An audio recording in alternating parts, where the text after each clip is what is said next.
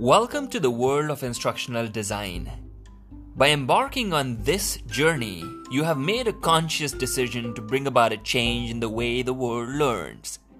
Instructional design is the systematic development of learning material to enhance the quality of learning. This is done by adhering to the principles laid down by learning theories and instructional strategies. It includes design, development, and evaluation of instructional material and activities.